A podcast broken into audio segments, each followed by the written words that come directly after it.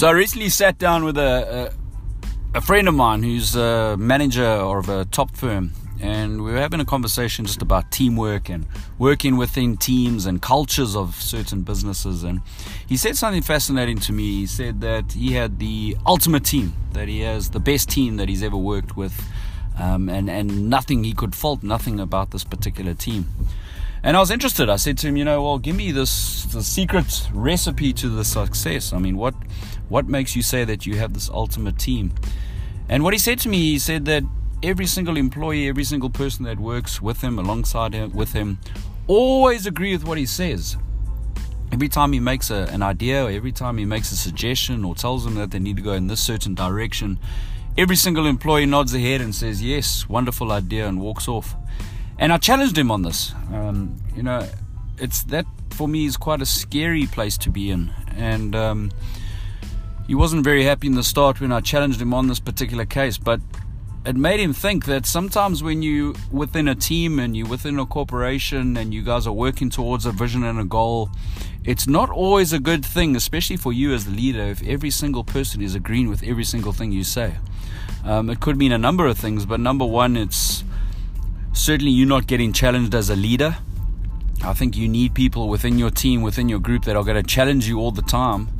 Um, challenge you in a healthy, if there's trust within your team, if there's trust in the culture that you've created, then when there's that healthy debate and there's that healthy uh, argument, so called, um, about a specific idea or a specific way forward as a team, then it's in a healthy manner. And you know that if there's trust, that debate is definitely for the best interest of the team, not for that individual who's trying to start the debate.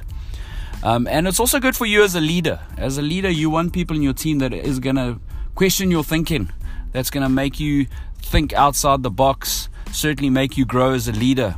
So if you are in with this in this kind of team, I think you just need to be cautious. Um, it's not always the best place to be as a leader if every single person in your team is agreeing with every single thing you say. And often, if there isn't trust and people are agreeing with you within your corporation or within your team, that is probably the most dangerous place you can be in.